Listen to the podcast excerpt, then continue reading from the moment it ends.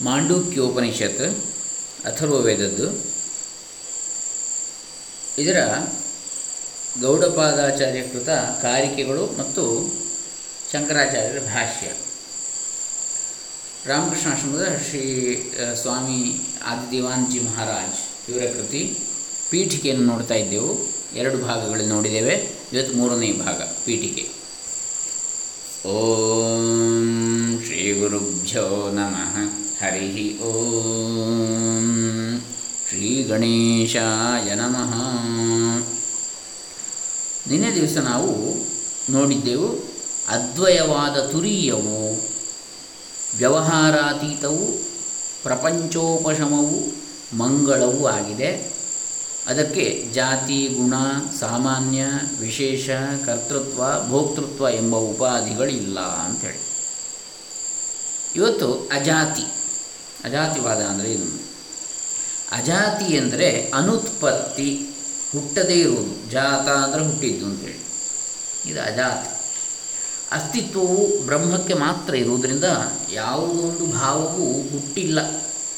ಯಾವ ಜೀವನವೂ ಹುಟ್ಟುವುದಿಲ್ಲ. ಇವನ ಜನ್ಮಕ್ಕೆ ಕಾರಣವೇ ಇಲ್ಲ. ಯಾವುದೂ ಹುಟ್ಟುವುದೇ ಇಲ್ಲ. ಇದು ಉತ್ತಮವಾದ ಸತ್ಯ. ಬ್ರಹ್ಮಕ್ಕೆ ಜನ್ಮಾದಿ ವಿಕಾರಗಳಿಲ್ಲವೆಂಬ ವಾದವು ಅಜಾತಿವಾದವೆಂದೆನಿಸಿದೆ. ಅಥವಾ ಅಜಾತವಾದ, ಅಜಾತಿವಾದ. ಪರಮಾರ್ಥ ವಸ್ತು ಒಂದೇ ಸತ್ಯವಾಗಿರುವಾಗ ಅದಕ್ಕಿಂತ ಭಿನ್ನವಾಗಿ ಕಾಣುವ ವಸ್ತುಗಳೆಲ್ಲವೂ ಕೇವಲ ತೋರಿಕೆಗಳು. ಜ್ಞಾನ, ಜ್ಞಾತೃ, ಜ್ಞೇಯಗಳೆಂಬ ಭೇದವು ಅವಿದ್ಯೆಯಿಂದಲೇ ಉಂಟಾಗಿದೆ. ದ್ವೈತ ಪ್ರಪಂಚದ ತೋರಿಕೆಯು ಅನಿರ್ವಚನೀಯವಾಗಿದೆ. ಈ ಹುಟ್ಟುವಿಕೆಯನ್ನು ಯಾರು ನೋಡುವರೋ ಅವರು ಆಕಾಶದಲ್ಲಿ ಪಕ್ಷಿಗಳ ಹೆಜ್ಜೆಯ ಗುರುತನ್ನು ನೋಡುವರು. ದ್ವೈತ ಪ್ರಪಂಚವನ್ನು ಪರೀಕ್ಷಿಸಿ ನೋಡಿದರೆ ಅದರ ಮಿಥ್ಯಾತ್ವವು ಸ್ಪಷ್ಟವಾಗುವುದು, ಆತ್ಮತತ್ವವು ಅಜವು ಅದ್ವಯವೂ ಆಗಿರುವುದರಿಂದ ಹುಟ್ಟುವಿಕೆ ಎಂಬುದು ಮಿಥ್ಯೆ. ಗೌಡಪಾದರು ಅಜಾತಿಯನ್ನು ಶ್ರುತಿಗಳ ಆಧಾರದಿಂದಲೂ ಯುಕ್ತಿಯಿಂದಲೂ ಸಾಧಿಸಿದ್ದಾರೆ. ಹಾಗಾದರೆ ಸೃಷ್ಟಿವಾಕ್ಯಗಳ ತಾತ್ಪರ್ಯವೇನು? ಅಜಾತಿ ಮತ್ತು ಸೃಷ್ಟಿ ಇವೆರಡರಲ್ಲಿ ಒಂದು ಸತ್ಯವಾಗಿದ್ದರೆ ಇನ್ನೊಂದು ಸತ್ಯವಾಗಿದ್ದರೆ? ಅಂದರೆ ಇವೆರಡರಲ್ಲಿ ಒಂದು ಸತ್ಯವಾಗಿದ್ದರೆ ಇನ್ನೊಂದು ಸತ್ಯವಾಗಿರಲಾರದು.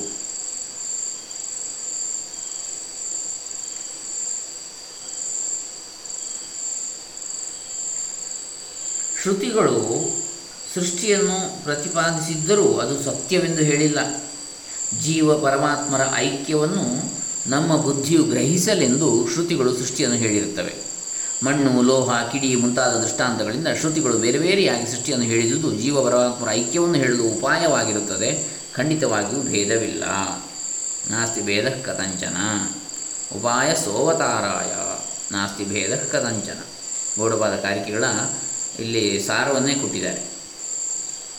ಕೇವಲ ಶಬ್ದಾರ್ಥ ನಿರೂಪಣೆಯಿಂದ ಸೃಷ್ಟಿವಾಕ್ಯಗಳನ್ನು ತಿಳಿಯಕೂಡದು ತಾತ್ಪರ್ಯವನ್ನು ಗ್ರಹಿಸಬೇಕು. ಯಾವುದು ಶ್ರುತಿಯಿಂದ ನಿಶ್ಚಿತವಾಗಿರುವುದೋ, ಯುಕ್ತಿಯಿಂದ ಕೂಡಿರುವುದೋ, ಅದು ಸತ್ಯವೇ ಹೊರತು ಬೇರೆಯಲ್ಲ ಇಲ್ಲಿ ನಾನಾತ್ವವಿಲ್ಲ, ನೇಹ ನಾನಾಸ್ತಿ ಕಿಂಚನ.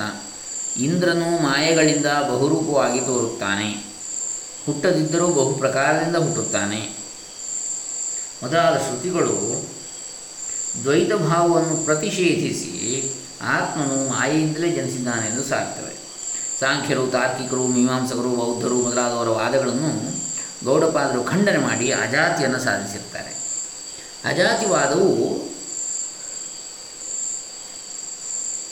ಸಾಂಖ್ಯದಂತೆ ಸತ್ಕಾರ್ಯವಾದದಲ್ಲಿ ನಿಲ್ಲುವುದಿಲ್ಲ. ನ್ಯಾಯ, ವೈಶೇಷಿಕ ದರ್ಶನಗಳಂತೆ ಅಸತ್ಕಾರ್ಯವಾದದಲ್ಲಿಯೂ ನಿಲ್ಲುವುದಿಲ್ಲ. ಅಂದರೆ ಹಿಂದೆ ಇದ್ದದ್ದರಿಂದಲೇ ಇನ್ನೊಂದಾಯಿತು ಅಂದರೆ ಸಾಂಖ್ಯರು ಹೇಳುವಂಥದ್ದು. ಸತ್ಕಾರ್ಯವಾದ, ಸತ್ತಿನಿಂದ ಉಂಟಾಯಿತು ಅಂತ. ಸತ್ತಿನ ಕಾರ್ಯ ಅಂತ. ಇನ್ನು ನ್ಯಾಯ ವೈಶೇಷಿಕ ದರ್ಶನಗಳಲ್ಲಿ ಅಸತ್ಕಾರ್ಯವಾದ ಹಿಂದೆ ಇರಲಿಲ್ಲ, ಮತ್ತು ಹೊಸದಾಗಿ ಆಯಿತು ಅಂತ. ಅಸತ್ ಮೊದಲಿತ್ತು, ಅಂದರೆ ಏನೂ ಇರಲಿಲ್ಲ ಎನ್ನುವಂಥದ್ದು ಇತ್ತು, ಆಮೇಲೆ ಉಂಟಾಯಿತು ಅಂತ. ಸೃಷ್ಟಿ. ಈ ಎರಡು ವಾದಗಳು ಇಲ್ಲಿ ನಿಲ್ಲುವುದಿಲ್ಲ, ಅಜಾತಿ ಎನ್ನುವುದರಲ್ಲಿ. ಅಸದ್ವಾದದಂತೆ ಅಸತ್ತಿನಲ್ಲಿಯೂ ನಿಲ್ಲುವುದಿಲ್ಲ ವಿಜ್ಞಾನವಾದದಂತೆ ವಿಜ್ಞಾನದಲ್ಲಿಯೂ ನಿಲ್ಲುವುದಿಲ್ಲ. ಜನ್ಮರಹಿತವಾದ ಆತ್ಮತತ್ವವು ಜಗದ್ರೂಪದಿಂದ ಹುಟ್ಟುವುದೆಂದು ವಾದಿಸುವ ಸತ್ಕಾರ್ಯವಾದಿಯು ಹುಟ್ಟಿಲ್ಲದುದು ಹುಟ್ಟಿದೆ ಎಂದು ಹೇಳಬೇಕಾಗುವುದು. ಆದರೆ ಈ ವಾದವು ವಿರೋಧಾತ್ಮಕವಾಗಿದೆ. ಏಕೆಂದರೆ ಹುಟ್ಟಿರುವುದೇ ಹುಟ್ಟುವುದು ಎಂದು ಅವನು ಒಪ್ಪಿಕೊಳ್ಳಬೇಕಾಗುವುದು. ಇದರಿಂದ ಅನವಸ್ಥಾ ಪ್ರಸಂಗವು ಒದಗುವುದು. ಆದ್ದರಿಂದ ಸದ್ವಸ್ತುವಿಗೆ, ಅಂದರೆ ಈಗಾಗಲೇ ಇರುವಂಥದ್ದೇ ಹುಟ್ಟುವಂತ ಒಪ್ಪಬೇಕಾಗ್ತದೆ. ಸತ್ತಿನಿಂದ ಉಂಟಾಯಿತು ಅಂತೇಳಿ ಇದರಿಂದ ಅನವಸ್ಥ ಪ್ರಸಂಗ ಅಂತ. ಆದ್ದರಿಂದ ಸದ್ವಸ್ತುವಿಗೆ ಮಾಯೆಯಿಂದಲೇ ಜನ್ಮವು ಸಂಗತವಾಗಿ ಹೊರತು ತತ್ವತಃ ಹೊಂದುವುದಿಲ್ಲ, ಪಾರಮಾರ್ಥಿಕವಾಗಿ. ತಾರ್ಕಿಕರ ಅಂದರೆ ನೈಯಾಯಿಕರ ಮತ್ತು ವೈಶೇಷಿಕರ ಅಸತ್ಕಾರ್ಯ, ಅಸತ್ಕಾರ್ಯವಾದವು, ಸಾಂಖ್ಯರ ಸತ್ಕಾರ್ಯವಾದಕ್ಕೆ ವಿರೋಧವಾಗಿದೆ. ಸಾಂಖ್ಯರು ಕಾರ್ಯವು ಕಾರಣವು ಒಂದೇ ಎಂದು ಒಪ್ಪಿಕೊಳ್ತಾರೆ. ಸತ್ತಿನಿಂದಲೇ ಸತ್ತು ಉಂಟಾಗಿದೆ ಅಂತೇಳಿ. ಕಾರಣ ರೂಪದಲ್ಲಿ ಕಾರ್ಯವು ಇರುವುದರಿಂದ ಸತ್ಕಾರ್ಯವೆನಿಸುತ್ತದೆ. ತಾರ್ಕಿಕ ದರ್ಶನದಲ್ಲಿ ಕಾರ್ಯಕಾರಣಗಳಿಗೆ ಅತ್ಯಂತ ಭೇದವಿರುತ್ತದೆ. ಬೀಜದಿಂದ ಅಂಕುರ ಹುಟ್ಟುತ್ತದೆ. ಬೀಜವೇ ಬೇರೆ, ಅಂಕುರವೇ ಬೇರೆ. ಕಾರಣಾವಸ್ಥೆಯಲ್ಲಿ ಕಾರ್ಯವಿಲ್ಲದಿರುವುದರಿಂದ ಅಸತ್ಕಾರ್ಯವೆನಿಸುವುದು ತಾರ್ಕಿಕರು ಅಸ್ತಿತ್ವವಿಲ್ಲದಿರುವ ವಸ್ತುವಿಗೆ ಉತ್ಪತ್ತಿಯನ್ನು ಸಮರ್ಥಿಸುತ್ತಾರೆ. ತಾರ್ಕಿಕರು ಮತ್ತು ಸಾಂಖ್ಯರು ಪರಸ್ಪರ ವಾದಿಸುತ್ತಾ ಅಜಾತಿಯನ್ನೇ ಪ್ರಕಾಶಿಸುತ್ತಾರೆ. ಅಂದರೆ ಕಾರ್ಯವು ಕಾರಣದಲ್ಲಿಯೇ ಇದ್ದರೆ ಅದು ಹುಟ್ಟಬೇಕಾದ ಅವಶ್ಯಕತೆ ಇಲ್ಲ. ಕಾರ್ಯವೆಂಬುದು ಮೊಲದ ಕೊಂಬಿನಂತೆ. ಇಲ್ಲದೇ ಇದ್ದರೆ ಅದು ಹುಟ್ಟುವುದಿಲ್ಲ. ಅವರು ಪ್ರಕಟಿಸುತ್ತಿರುವ ಅಜಾತಿಯನ್ನು ನಾವು ಅನುಮೋದಿಸುತ್ತೇವೆ. ಅವರೊಂದಿಗೆ ನಾವು ವಿವಾದ ಮಾಡುವುದಿಲ್ಲ ಅಂತ ಹೇಳ್ತಾರೆ ಗೌಡಪಾದಾಚಾರ್ಯರು ತಾರ್ಕಿಕರಿಗೆ ಪ್ರತಿಪಕ್ಷವಾಗಿ ಬೌದ್ಧರ ಒಂದು ಸಂಪ್ರದಾಯವು ಅಸತ್ಕಾರಣವಾದವನ್ನು ಪ್ರತಿಪಾದಿಸಿದೆ. ಈ ಸಂಪ್ರದಾಯದ ಪ್ರಕಾರ ಶೂನ್ಯವೇ ಪ್ರಪಂಚಕ್ಕೆ ಮೂಲ ಕಾರಣವಾಗಿದೆ, ಇಲ್ಲದಿರುವುದು ಹುಟ್ಟುತ್ತದೆ ಎಂಬುದು ಅಸಾಧ್ಯ. ಯಾಕಂದರೆ ಇಂತಹ ಅನುಭವವೇ ಸಾಧ್ಯವಿಲ್ಲ. ಅಸತ್ ವಸ್ತುವಿಗೆ ಮಾಯೆಯಿಂದಾಗಲಿ ಜನ್ಮವಿಲ್ಲ. ಬಂಜೆಯ ಮಗನು ಯಥಾರ್ಥವಾಗಿ ಆಗಲಿ ಮಾಯಿಂದ ಆಗಲಿ ಹುಟ್ಟುವುದಿಲ್ಲ. ಆದ್ದರಿಂದ ಹಿಂದೆ ಹೇಳಿದಂತೆ ವಿಜ್ಞಾನವಾದಿಗಳು ಜ್ಞಾನಕ್ಕೆ ಪ್ರಾಧಾನ್ಯವನ್ನು ಕೊಟ್ಟಿರ್ತಾರೆ. ಯಾವ ವಸ್ತು ಇದ್ದರೂ ಅದು ಬುದ್ಧಿಗೆ ಗೋಚರವಾಗದಿದ್ದರೆ ಇದ್ದುದಕ್ಕೂ ಇಲ್ಲದಿರುವುದಕ್ಕೂ ಭೇದವಿಲ್ಲ. ಜ್ಞಾನವೇ ವಸ್ತು, ಜ್ಞಾನದ ಹೊರಗೆ ಬೇರೆ ವಸ್ತುವಿಲ್ಲ ಜ್ಞಾನವು ಪ್ರತಿಕ್ಷಣ ಹುಟ್ಟುತ್ತಿರುವುದು, ಗೌಡಪಾದರು ವಿಜ್ಞಾನವಾದವನ್ನು ನಿರಾಕರಿಸಿದ್ದಾರೆ. ಬಾಹ್ಯಾರ್ಥವು ಎಷ್ಟು ಮಿಥ್ಯವೋ ಜ್ಞಾನವೂ ಅಷ್ಟೇ ಜಳ್ಳಾಗಿದೆ. ಆದ್ದರಿಂದ ಚಿತ್ತವೂ ಹುಟ್ಟುವುದಿಲ್ಲ, ಚಿತ್ತವು ನೋಡುವ ವಿಷಯಗಳು ಹುಟ್ಟುವುದಿಲ್ಲ. ಕೊನೆಗೆ ಗೌಡಪಾದ ಗೌಡಪಾದರು ಅಜಾತಿಯನ್ನು ಕೂಡ ಪರಮಾರ್ಥ ದೃಷ್ಟಿಯಿಂದ ಒಪ್ಪಿಕೊಳ್ಳುವುದಿಲ್ಲ. ನೋಡಿ, ಎಲ್ಲಿಯವರು ಮುಟ್ಟಿದ್ದಾರೆ ಗೌಡಪಾದಾಚಾರ್ಯರು? ಶಾಸ್ತ್ರಾದಿಗಳು ಕಲ್ಪಿತವಾದಂತೆ ಆತ್ಮನ ಅಜತ್ವವು ಕೂಡ ಕಲ್ಪಿತವೇ. ನೋಡಿ ಅಜಃ ಕಲ್ಪಿತ ಸಂವೃತ್ಯ. ಪರಮಾರ್ಥೇನ ನಾಪ್ಯಜಃ. ಪರಮಾರ್ಥ ದೃಷ್ಟಿಯಿಂದ ಆತ್ಮನು ಅಜನೂ ಅಲ್ಲ. ಪರಮಾರ್ಥವನ್ನು ಯಾವ ಅಂಕಿತದಿಂದಲೂ ನಿರ್ದೇಶಿಸಲಾಗುವುದಿಲ್ಲ. ಅಜ ಅಂತ ಹೇಳಲಿಕ್ಕೂ ಆಗುವುದಿಲ್ಲ. ಪರಮತದ ಸಿದ್ಧಾಂತಕ್ಕೆ ವಿರೋಧವಾಗಿ ಆತ್ಮನು ಅಜನೆಂದು ಹೇಳಿದೆ. ಆತ್ಮನು ಜನ್ಮ ಇರುವನು ಎನ್ನುವುದಕ್ಕೆ ವಿರುದ್ಧವಾಗಿ ಹೇಳಿದೆ ಅಷ್ಟೇ. ಆತ್ಮನು ಅಜನ್ಮ ಅಂತೇಳಿ. ಹೊರತು ನಿಜವಾಗಿ ಅದೂ ಕೂಡ ಅತ್ಯಂತ ಪಾರಮಾರ್ಥಿಕವಾದ ದೃಷ್ಟಿಯಿಂದ ಸರಿ ಹೊಂದುವುದಿಲ್ಲ. ಯಾಕಂದರೆ ಯಾವುದೇ ಉಪಾಧಿಗಳಿಲ್ಲ. ಅಜ, ಅಮರ, ಅಜರ ಅಂತ ಹೇಳಲಿಕ್ಕೂ ಬರುವುದಿಲ್ಲ ಅದಕ್ಕೆ. ಆತ್ಮತತ್ವದ ಕುರಿತಾಗಿ. ಇನ್ನು ಪ್ರಣವೋಪಾಸನೆ. ಇದು ಅಜಾತಿವಾದವನ್ನು ನೋಡಿದ ಹಾಗಾಯಿತು. ಆಮೇಲೆ ಪ್ರಣವೋಪಾಸನೆ ಇದೆ, ಅಸ್ಪರ್ಶ ಯೋಗ ಇದೆ, ಮುಕ್ತಿ ಮತ್ತು ಮುಕ್ತ ಇದೆ. ಇದು ಇಷ್ಟ ಆದರೆ ಇಲ್ಲಿ ಪೀಠಿಕಾ ಭಾಗವನ್ನು ಮುಗಿಸೋಣ ಇವತ್ತು. ಪ್ರಣವೋಪಾಸನೆ. ಜನ್ಮ ವೃತ್ತಿಗಳ ಪುನರಾವೃತ್ತಿಯೇ ಸಂಸಾರ. ನಿತ್ಯ ಶುದ್ಧ ಬುದ್ಧ ಮುಕ್ತ ಸ್ವಭಾವದವನಾದ ಆತ್ಮನಿಗೆ ನಿಜವಾಗಿ ಸಂಸಾರವಿಲ್ಲದಿದ್ದರೂ ದೇಹೇಂದ್ರಿಯ ಸಂಘಾತದೊಂದಿಗೆ ತಾದಾತ್ಮವನ್ನು ಪಡೆದು ಅದೇ ತಾನೆಂದು ಭಾವಿಸಿಕೊಂಡು ಜೀವನ ಎನಿಸಿರುವವನಿಗೆ ಸಂಸಾರವು ಇರುತ್ತದೆ. ಆತ್ಮನು ತನ್ನ ಮಾಯೆಯಿಂದಲೇ ಮೋಹಿತನಾಗಿ, ನಾನು ಶರೀರ, ಪ್ರಾಣ, ಮನಸ್ಸು ಎಂದು ಭ್ರಮೆಯನ್ನು ಹೊಂದಿರುವನು. ಚಿತ್ತವು ಕಾರ್ಯಕಾರಣ ರೂಪವಾದ ದ್ವೈತ ವಸ್ತುವನ್ನು ಗ್ರಹಿಸಿದರೆ ಸ್ವಾತ್ಮಾನಂದವು ಮುಚ್ಚಲ್ಪಟ್ಟು ದುಃಖವು ಪ್ರಕಟವಾಗುತ್ತದೆ. ಎಲ್ಲಿಯವರೆಗೆ ಕಾರ್ಯಕಾರಣ ಭಾವವಿರುತ್ತದೆಯೋ ಅಲ್ಲಿಯವರೆಗೆ ಸಂಸಾರವು ದೀರ್ಘವಾಗಿರುತ್ತದೆ.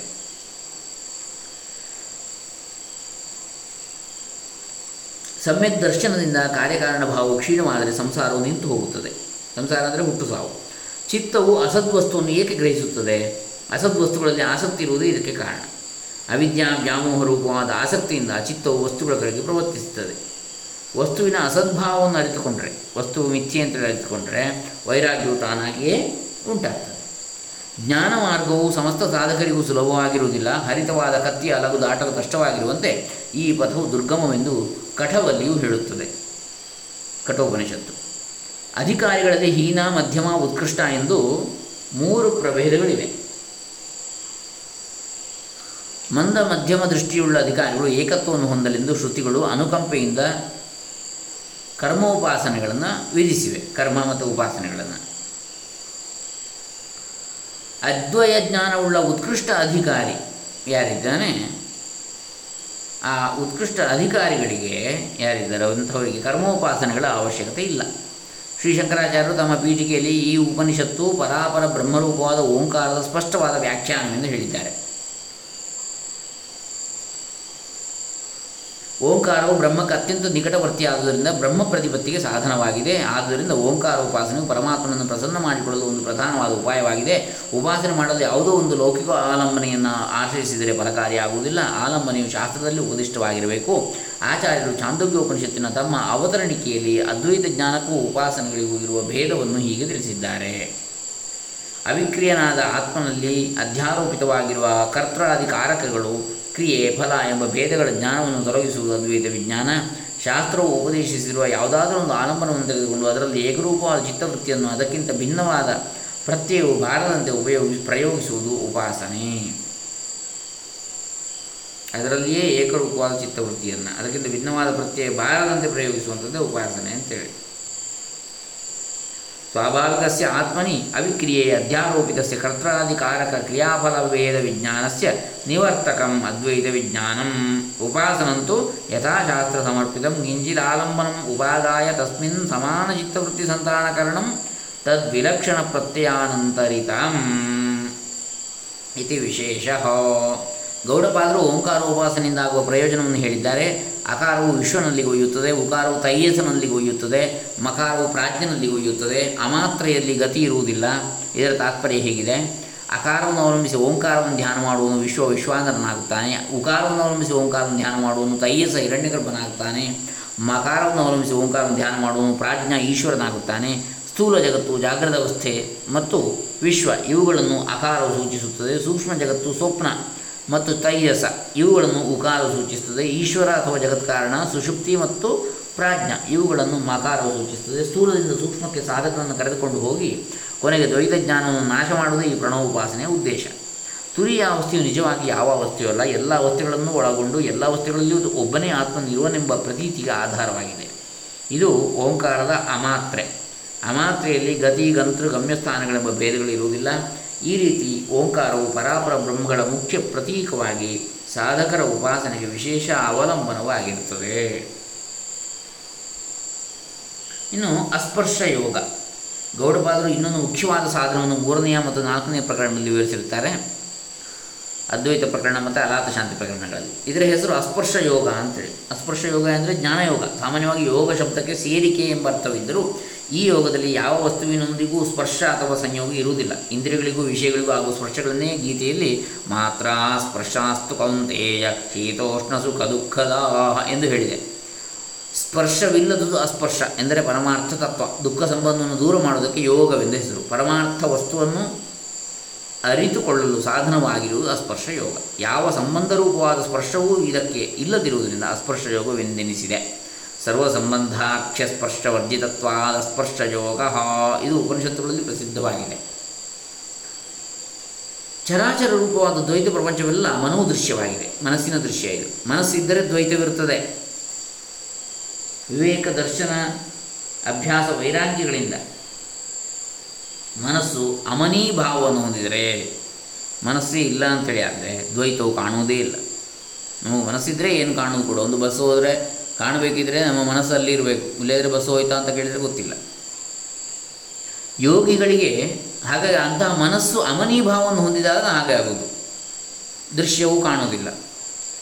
ಶ್ರಾವ್ಯವೂ ಕೇಳುವುದಿಲ್ಲ. ಸ್ಪೃಶ್ಯವೂ ಸಂವೇದನೆ ಆಗುವುದಿಲ್ಲ. ಆಧ್ರೇಯವೂ ಗೊತ್ತಾಗಿರುವುದಿಲ್ಲ. ಹೀಗೆ. ಅಂದರೆ ವಿವೇಕ ದರ್ಶನ ಅಭ್ಯಾಸ ವೈರಾಗ್ಯಗಳಿಂದ ಮನಸ್ಸು ಅಮನೀಭಾವವನ್ನು ಹೊಂದಿದರೆ ದ್ವೈತವು ಕಾಣುವುದೇ ಇಲ್ಲ. ಇನ್ನೊಂದು ಕಾಣುವುದೇ ಇಲ್ಲ. ಒಂದು ಮಾತ್ರ. ಯೋಗಿಗಳಿಗೆ ಅಭಯ, ದುಃಖಕ್ಷಯ, ಜ್ಞಾನ, ಅಕ್ಷಯವಾದ ಶಾಂತಿ ಇವು ಮನೋನಿಗ್ರಹದಿಂದಲೇ ಉಂಟಾಗುತ್ತವೆ. ಮನಸ್ಸು ಆ ಕಡೆಗೆ ಹೋಗದೇ ಇದ್ದರೆ ವಿಷಯಗಳ ಕಡೆಗೆ. ಮನೋ ಮಾತ್ರವಾದ ದ್ವೈತವನ್ನು ನಿಗ್ರಹಿಸಿ ಅಮನೀಭಾವವನ್ನು ಹೊಂದುವುದು, ಹೊಂದುವಂತೆ ಮಾಡುವುದೇ ಅಸ್ಪರ್ಶ ಯೋಗದ ಪ್ರಯೋಜನ. ಸಮುದ್ರವನ್ನು ಕುಶಾಗ್ರದಿಂದ ಒಂದೊಂದು ಹನಿಯಾಗಿ ಖಾಲಿ ಮಾಡುವಂತೆ ಬೇಸರವಿಲ್ಲದೆ ಯೋಗಿಯು ಮನಸ್ಸನ್ನು ನಿಗ್ರಹಿಸಬೇಕು. ಆದರೆ ಯೋಗದ ಅನುಷ್ಠಾನದಲ್ಲಿ ಮುಖ್ಯವಾಗಿ ನಾಲ್ಕು ಅಡಚಣೆಗಳಿವೆ. ಲಯ, ವಿಕ್ಷೇಪ, ಕಷಾಯ ಮತ್ತು ರಸಾಸ್ವಾದ. ಮನಸ್ಸು ವಿಷಯಗಳ ಕಡೆಗೆ ಪ್ರಾವಣ್ಯತೆಯನ್ನು, ಪ್ರವಣತೆಯನ್ನು ಹೊಂದುವುದೇ ವಿಕ್ಷೇಪ. ಇದು ಮನಸ್ಸಿನ ಸ್ವಾಭಾವಿಕವಾದ ಪ್ರವೃತ್ತಿ. ಮನಸ್ಸು ನಿದ್ರೆಯಲ್ಲಿ ಲೀನವಾಗುವುದು ಲಯವೆನಿಸುವುದು. ಲಯದಿಂದ ಮನಸ್ಸನ್ನು ಎಚ್ಚರಿಸಿ, ವಿಷಯ ವಸ್ತುಗಳಿಂದಲೂ ಅದನ್ನು ಹಿಂತಿರುಗಿಸಿ, ಇನ್ನೂ ಸಾಮ್ಯವನ್ನು ಹೊಂದದಿದ್ದರೆ ಆ ನಡುವಣ ಅವಸ್ಥೆ ಕಷಾಯದಿಂದ ಕೂಡಿರುವುದು. ಎಂದರೆ ಕಾಮಭೋಗದ ಬಯಕೆಗಳು ಬೀಜಾವಸ್ಥೆಯಲ್ಲಿರುವವು. ಸಮಾಧಿಯಿಂದ ಉಂಟಾಗುವ ಸುಖದಲ್ಲಿ ಯೋಗಿಯ ಮನಸ್ಸು ಆಸಕ್ತವಾಗುವುದು ರಸಾಸ್ವಾದವೆನಿಸುವುದು ಈ ನಾಲ್ಕು ಅಡಚಣೆಗಳಿಂದ ಮನಸ್ಸು ಆತ್ಮನಲ್ಲಿ ನಿಲ್ಲುವುದಿಲ್ಲ. ಮನಸ್ಸು ಸುಷುಪ್ತಿಯಲ್ಲಿ ಲಯವನ್ನು ಹೊಂದಿದರೆ ಗಾಢ ನಿದ್ರೆಯಲ್ಲಿ ಅದನ್ನು ಎಚ್ಚರಗೊಳಿಸಬೇಕು. ಏಕೆಂದರೆ ಗಾಢ ನಿದ್ರೆ ಸಮಾಧಿ ಆಗಲಾರದು. ಮನಸ್ಸು ಕಾಮಭೋಗಗಳಲ್ಲಿ ಆಸಕ್ತವಾಗಿ ವಿಕ್ಷೇಪವನ್ನು ಹೊಂದಿದರೆ ಜ್ಞಾನಾಭ್ಯಾಸ, ವೈರಾಗ್ಯಗಳಿಂದ ಅದನ್ನು ಶಮನಗೊಳಿಸಬೇಕು. ಮೂರನೇ ಅಡಚಣೆಯು ಲಯ ವಿಕ್ಷೇಪಗಳಿಂದ ಪ್ರಬಲವಾಗಿರುವುದು. ಕಾಮಭೋಗದ ಬಯಕೆಗಳು ಬೀಜಾವಸ್ಥೆಯಲ್ಲಿ ಇರುವುದರಿಂದ ವಿಕ್ಷೇಪವು ಪುನಃ ಬರಬಹುದು. ಯೋಗಿ ತನ್ನ ಮನಸ್ಸಿನ ಈ ಸೂಕ್ಷ್ಮಾವಸ್ಥೆಯನ್ನು ಅರಿತುಕೊಂಡು ವಿಶೇಷ ಪ್ರಯತ್ನದಿಂದ ಸಾಮ್ಯವನ್ನು ಹೊಂದಿಸಬೇಕು. ಮನಸ್ಸು ಸಮತೆಯನ್ನು ಹೊಂದಿದರೆ ಅದನ್ನು ವಿಷಯಗಳಿಗೆ ಪುನಃ ತಿರುಗಿಸಕೂಡದು. ಇಷ್ಟಾದರೂ ಯೋಗಿ ವಿಪತ್ತಿನಿಂದ ಬಾರಾಗಿದ್ದಾನೆ ಎಂದು ಹೇಳಲಾಗುವುದಿಲ್ಲ. ಏಕೆಂದರೆ ಸಮಾಧಿಯಲ್ಲಿ ಉಂಟಾಗುವ ಸುಖವೇ ಇವನ ಪತನಕ್ಕೆ ಕಾರಣವಾಗಬಹುದು. ಆದ್ದರಿಂದ ಸಮಾಧಿಯಲ್ಲಿ ಉಂಟಾಗುವ ಸುಖವನ್ನು ಇವನು ಆಸ್ವಾದಿಸಕೂಡದು. ಅದನ್ನು ಕೂಡ. ವಿವೇಕ ಬುದ್ಧಿಯಿಂದ ಆಸಕ್ತಿ ರಹಿತನಾಗಿ ಮನಸ್ಸಿಗೆ ಉಂಟಾಗುವ ಸುಖವೆಲ್ಲ ಅವಿದ್ಯಾಕಲ್ಪಿತವೆಂದರಿತು. ಆ ಸುಖದ ದೆಸೆಯಿಂದಲೂ ಮನಸ್ಸನ್ನು ನಿಗ್ರಹಿಸಿಕೊಳ್ಳಬೇಕು. ಸಮಾಧಿಯಲ್ಲಿ ಚಿತ್ ಸ್ವರೂಪದ ಸತ್ತ ಮಾತ್ರವನ್ನೇ ಹೊಂದಬೇಕು ಎಂದರ್ಥ. ಅದನ್ನು ನಿರ್ವಿಕಲ್ಪ ಸಮಾಧಿ ಅಂತ ಹೇಳೋದು. ಸವಿಕಲ್ಪ ಸಮಾಧಿ ಅಂದರೆ ಆ ಸುಖ ಸಿಗ್ತದೆ, ಸಮಾಧಿ ಸುಖ.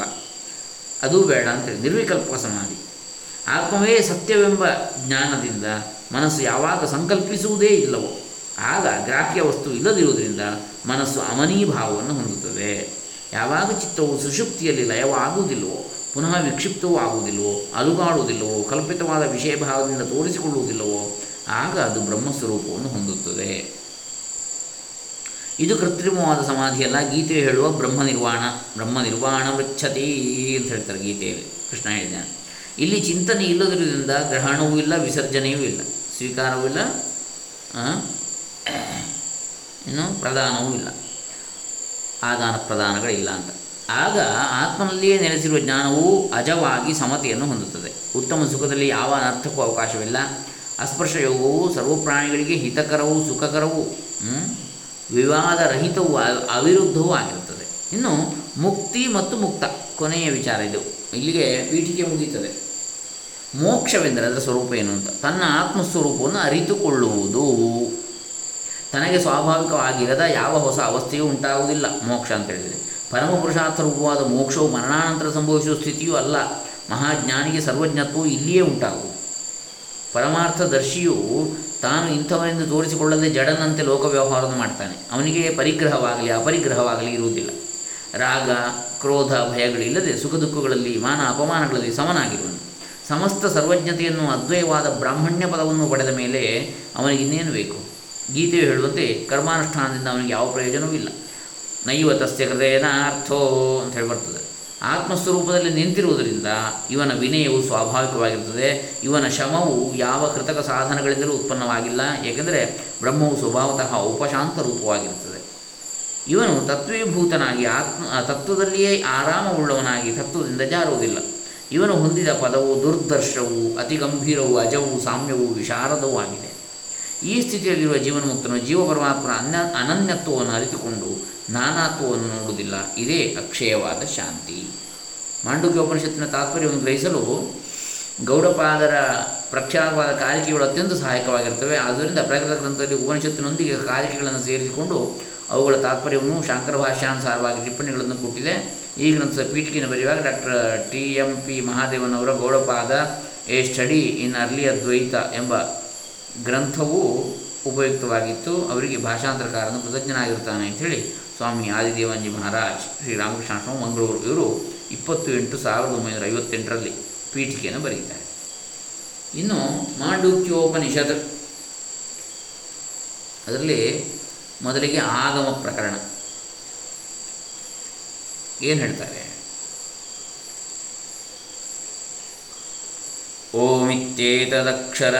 ಸರ್ವಂ ತಸ್ಯೋಪವ್ಯಾಖ್ಯಾನಂ ಭೂತಂ ಭವದ್ಭವಿಷ್ಯದಿತಿ ಸರ್ವಮೋಂಕಾರ ಏವ ಯಚ್ಚಾನ್ಯತ್ರಿಕಾಲಾತೀತಂ ತದಪ್ಯೋಂಕಾರ ಏವ ಎನ್ನುವಂಥದ್ದು ಮೊದಲ ಮಂತ್ರ ನೋಡೋಣ ಇಲ್ಲಿಗೆ ಪ್ರವೇಶ ಮಾಡೋ ಮೊದಲು ನಾವು ಮಾಂಡುಕ್ಯೋಪನಿಷತ್ತಿನ ಸ್ವಾಮಿ ಚಿನ್ಮಯಾನಂದರ ವ್ಯಾಖ್ಯಾನ.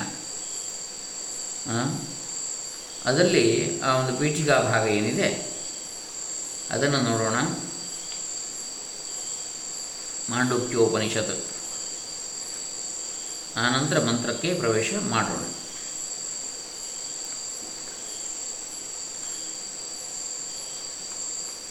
ಈ ಪೀಠಿಕಾ ಭಾಗ ಬಹುಶಃ ನಾವು ನಾಳೆ ದಿವಸ ನೋಡೋಣ.